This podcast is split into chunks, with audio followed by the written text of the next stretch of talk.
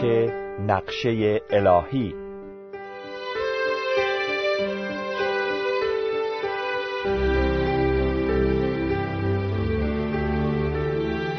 دوستان شنونده سلام. در برنامه قبل که خواندن فصل پانزدهم کتاب درک نقشه الهی رو آغاز کردم دیدیم که مسلط بودن آرامش الهی در وجود ما مسیحیان می‌تونه بر این موضوع دلالت کنه که ما تحت اراده خدا زندگی می‌کنیم. لطفا به دنباله مطالب فصل پانزدهم کتاب درک نقشه الهی توجه کنید. بقیه فصل پانزدهم. دریای طوفانی. بر اساس کلام خدا عیسی یک روز عصر به شاگردان خود دستور فرمود که سوار قایق شوند و به طرف دیگر دریای جلیل بروند و خودش به بالای کوهی رفت تا دعا کند. انجیل متا فصل چهاردهم آیات 22 و 23 در انجیل شریف می‌خوانیم وقتی شب شد او در آنجا تنها بود. در این موقع قایق در وسط دریا به علت باد مخالف گرفتار اموات شده بود. انجیل متا فصل چهاردهم آیات 23 و 24 شاگردان به دستور مسیح در دریا در حرکت بودند. آنها در اراده خدا قرار داشتند. محازا زندگی آنها در خطر بود. بادهای مخالف و دریاهای طوفانی نمی توانند دلیل قطعی باشند بر اینکه ما از اراده الهی خارج هستیم. اینها ممکن است باعث شوند که ما در مورد مسیر خود بررسی هایی به عمل آوریم ولی الزاما نباید باعث تغییر مسیر ما بشود. ما در اجرای اراده خدا باید در انتظار مشکلات و سختی ها باشیم. نباید دچار ترس شویم. اینها قسمتی از نقشه الهی برای رشد ما هستند. در واقع وقتی با این مشکلات با روحیه صحیحی برخورد می نماییم اشتیاق ما در انجام اراده خدا بیشتر می شود پتروس رسول میفرماید کسی که درد و رنج کشیده است دیگر گرفتار گناه نمی شود و تا آخر عمر خود بر طبق اراده خدا زندگی خواهد کرد نه به هدایت شهوات نفسانی. رساله اول پتروس رسول فصل چهارم آیات یک و دو. سراینده مزامیر میفرماید زحمات مرد ساله بسیار است. مزمور سی و چهارم آیه نوزده. در کتاب مقدس در این مورد نمونه های زیادی وجود دارد. مثلا خدا یوسف را به مصر فرستاد تا زحمات زندان را تحمل کند و باعث رهایی قوم اسرائیل گردد. بعدا خدا بنی اسرائیل را از مصر به بیابان وحشتناکی برد تا به عرض موعود هدایت فرماید. خدا پولس را به شهر فیلیپی فرستاد و در آنجا او را زدند به زنجیر بستند و زندانی کردند و سپس خدا او را به اورشلیم فرستاد و خبر داد که زندان و زحمات برای او وجود دارد. خدا پسر یگانه خود عیسی مسیح را به سوی صلیب فرستاد تا تمام مشقات گناهان ما را متحمل گردد. ما هم در موقع مطابقت از هدایت الهی با مشکلاتی روبرو می‌شویم. یک روز وقتی عیسی در حال مسافرت بود مردی با عجله نزد او آمد و گفت هر جا بروی من به دنبال تو می آیم عیسی جواب داد روباهان لانه و پرندگان آشیانه دارند اما پسر انسان هیچ جایی ندارد که در آن بیارامد. انجیل لوقا فصل نهم آیات پنجا و هفت و پنجا و هشت. عیسی حقایق را به ما فرموده است. برای اینکه بتوانیم شاگرد وفادار او باشیم باید بتوانیم از همه چیز خود بگذریم. حتی قبل از اینکه بخواهیم اراده او را انجام دهیم باید بدانیم چه فداکاری هایی لازم است. ولی فرض کنیم که ما حسابهای لازم را کرده و از همه چیز دست کشیده و اراده او را طلب نموده و آن را پیدا کرده ایم و اکنون با شادی در اراده الهی قدم می‌زنیم اما مشکلاتی به وجود می آید و آرامش ما را مختل می سازد. در این صورت چه باید بکنیم؟ باید به اصل اولی که سلیمان نبی در مورد هدایت الهی ذکر فرموده است رجوع نماییم به تمامی دل خود بر خداوند توکل نما امثال سلیمان نبی فصل سوم آیه پنج. وقتی اراده خدا در روزهای درخشان و آفتابی روشن است نباید در مورد آن در روزهای ابری و طوفانی شک داشته باشید. اعتماد داشته باشید که مشکلات هم جزئی از اراده اوست. چشمان خود را متوجه راهنما نمایید نه موانع. و با ایمان جلو بروید. بدین طریق اعتماد ناراحتی را از بین خواهد برد و آرامش را باز خواهد گردانید. اگر یک مسیحی واقعی و با ایمان ناگهان از طریق الهی منحرف گردد حتما آرامش الهی را از دست خواهد داد. این ناآرامی وسیله است که خدا توسط آن به او نشان می‌دهد که در اشتباه است. خدا بدین طریق او را به راه صحیح دعوت می‌فرماید. ولی وقتی در طریق صحیح الهی قدم می‌زنیم و به هدایت پرلطف او اعتماد کامل داریم با وجودی که ممکن است تمام جهان اطراف ما در جوش و خروش و ناآرامی باشد ما در آرامش کامل الهی خواهیم بود. در این موقع در حالی که با مشکلات روبرو هستیم اگر با جدیت و پشتکار به خدمات خود ادامه دهیم ثمرات زیادی به دست خواهیم آورد. کلام خدا می‌فرماید بنابراین اعتماد خود را از دست ندهید زیرا پاداش بزرگی به همراه خواهد داشت. شما به صبر بیشتری احتیاج دارید تا اراده خدا را انجام داده برکات موعود را به دست آورید. رساله به ابرانیان فصل دهم آیات سی و پنج و سی و شش.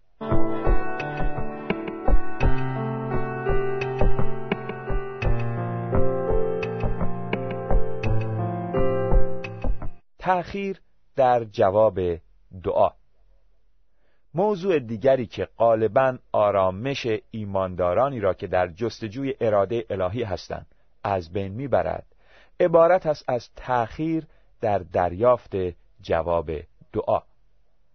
این ایمانداران می‌خواهند اراده خدا را انجام دهند قلوب خود را آماده ساختند کلام خدا را جستجو نموده و مشغول دعا بودند ولی دعایشان مستجاب نمی شود درست مثل اینکه شخصی برای کاری بسیار فوری تلفن بزند و هیچ کس گوشی را بر ندارد بدیهی است که این وضع باعث ناراحتی احساب خواهد کردید وقتی اراده خدا را به طور دقیق طلب می کنیم ولی خدا دعای ما را مستجاب نمیفرماید رنجیده خاطر می شویم.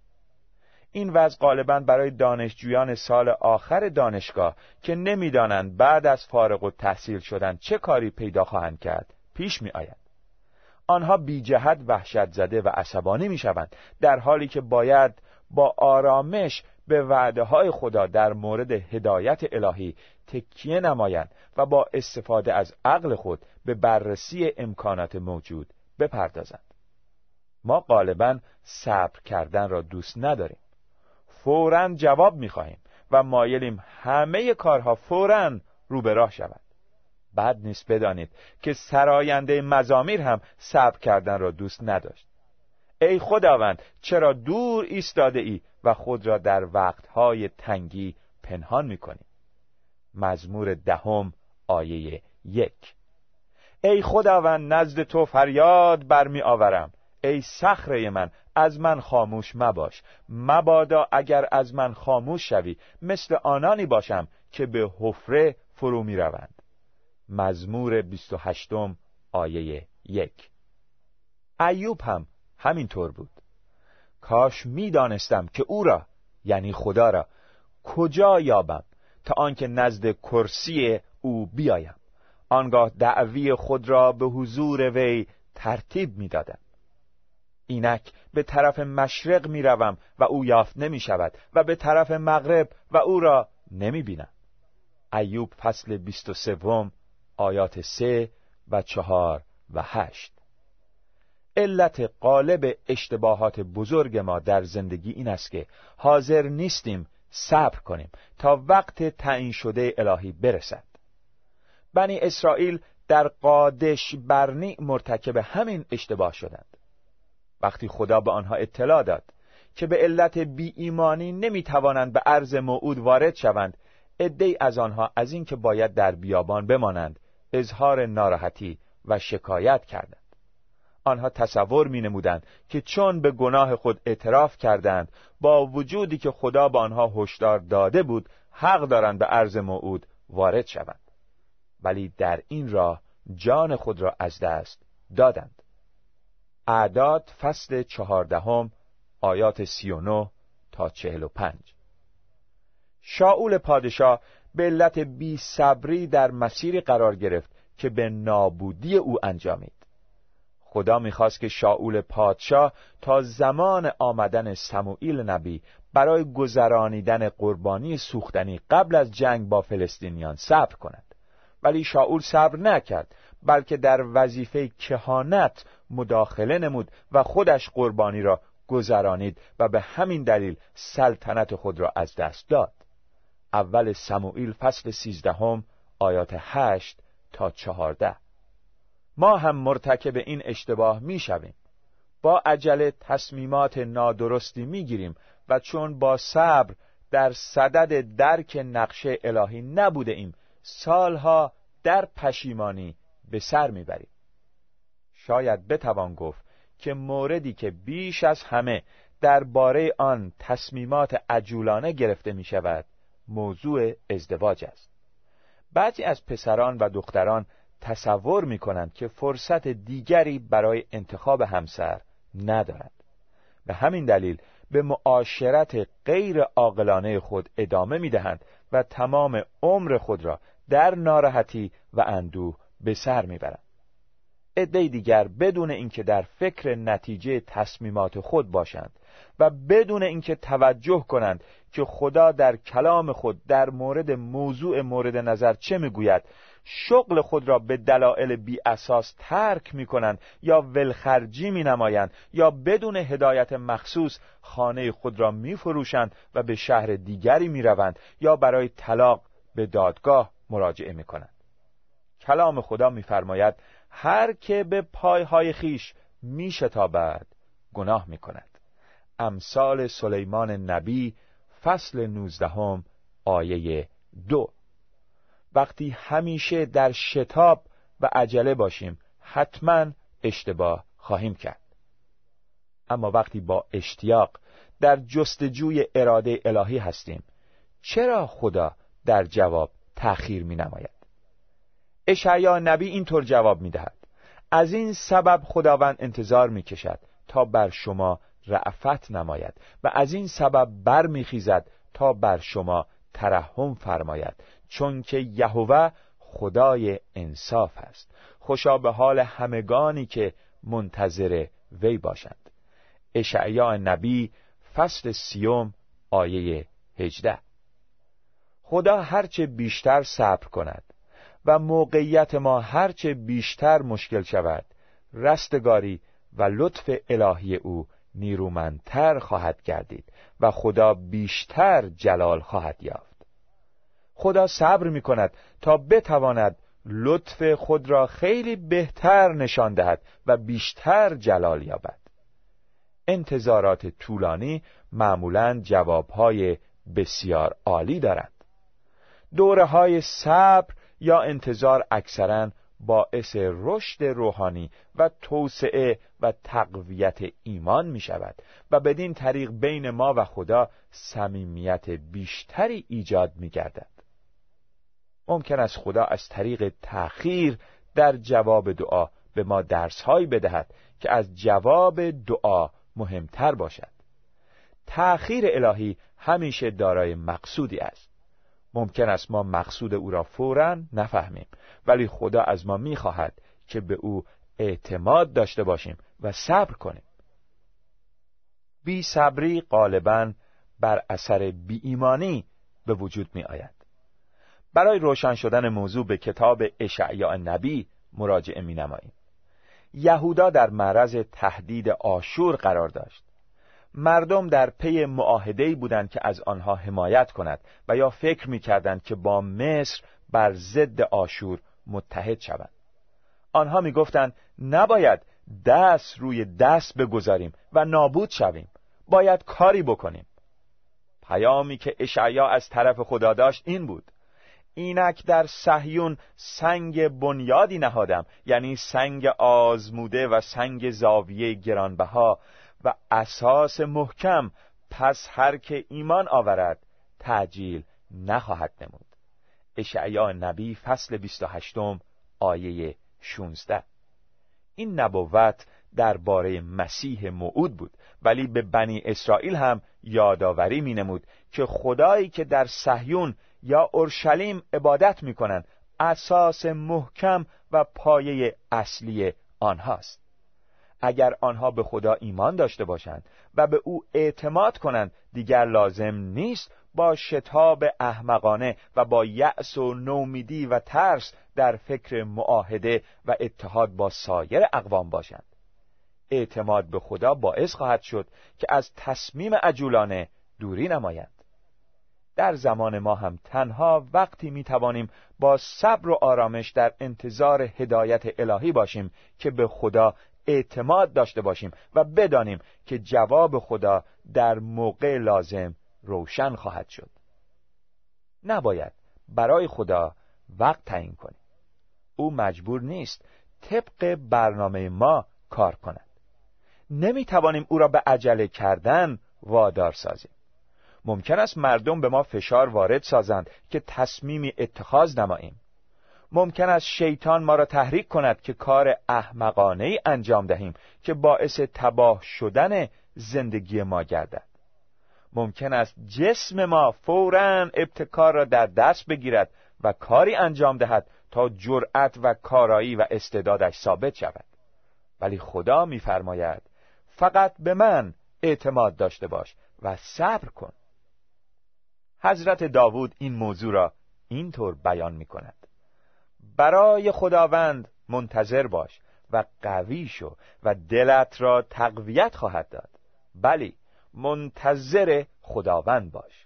مزمور 27 آیه 14 چنین به نظر می رسد که حضرت داوود نصیحت خود را عملی می سازد زیرا چنین شهادت می دهد انتظار بسیار برای خداوند کشیده و به من مایل شده فریاد مرا شنید و مرا از چاه هلاکت برآورد و از گل لجن و پایهایم را بر صخره گذاشته قدمهایم را مستحکم گردانید و سرودی تازه در دهانم گذارد یعنی حمد خدای ما را.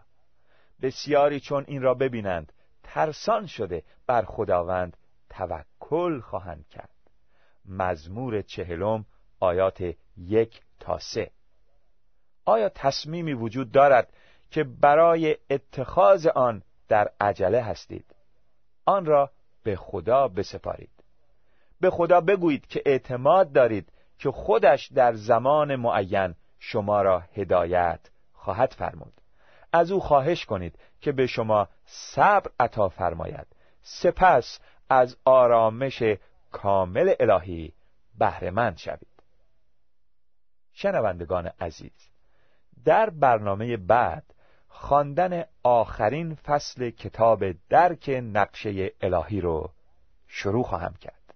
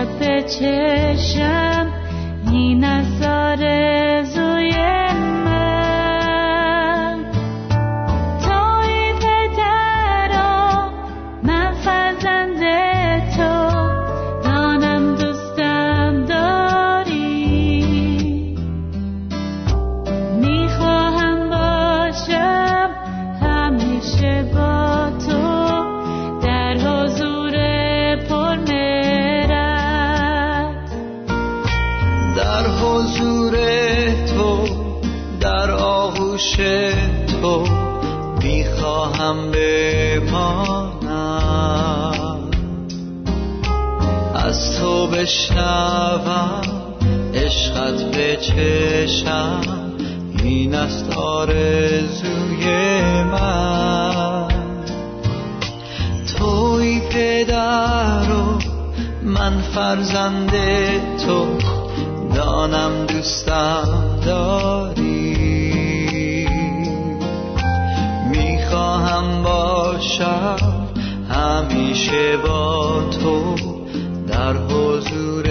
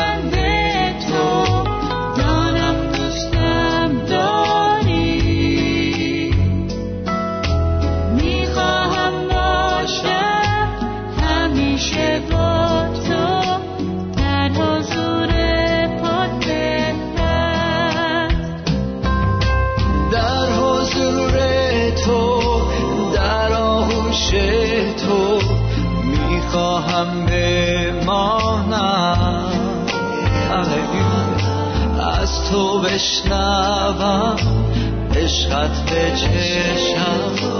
این است آرزوی من. توی پدر و من فرزند تو دانم دوستم داری. می‌خواهم باشم همیشه با تو.